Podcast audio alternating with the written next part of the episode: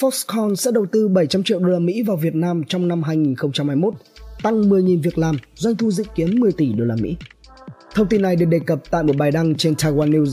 Bài đăng cũng cho biết thêm rằng Foxconn đặt ra mục tiêu doanh thu 40 tỷ đô la Mỹ tại Việt Nam trong 3 đến 5 năm tới. Taiwan News đưa tin, tập đoàn công nghệ Foxconn, nhà sản xuất hàng điện tử theo hợp đồng lớn nhất thế giới, sẽ đầu tư 700 triệu đô la Mỹ tức là tương đương 19,83 tỷ đài tệ vào Việt Nam trong năm 2021, trong khi doanh thu của tập đoàn này tại Việt Nam dự kiến có thể đạt tới 10 tỷ đô la Mỹ. Tính đến cuối năm 2020, Foxconn đã đầu tư tới 1,5 tỷ đô la Mỹ vào Việt Nam và kế hoạch mới nhất của họ là sẽ tăng thêm 10.000 việc làm nữa tại Việt Nam trong năm 2021. Một trong những dự án của công ty này đó là nhà máy công ty công nghệ Fukang trị giá 270 triệu đô la Mỹ ở Bắc Giang do Foxconn Singapore Pte Ltd làm chủ đầu tư.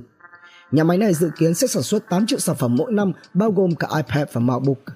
Phía Taiwan News cũng đưa ra nhận định đây dường như là kết quả của việc Apple yêu cầu các nhà cung cấp chuyển dây chuyền sản xuất của họ ra khỏi Trung Quốc.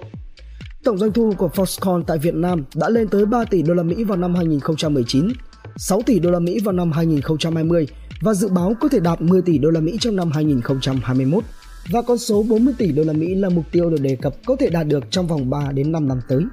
Thái Quỳnh, doanh nghiệp và tiếp thị Cà Biz Độc đáo TV tổng hợp và đưa tin.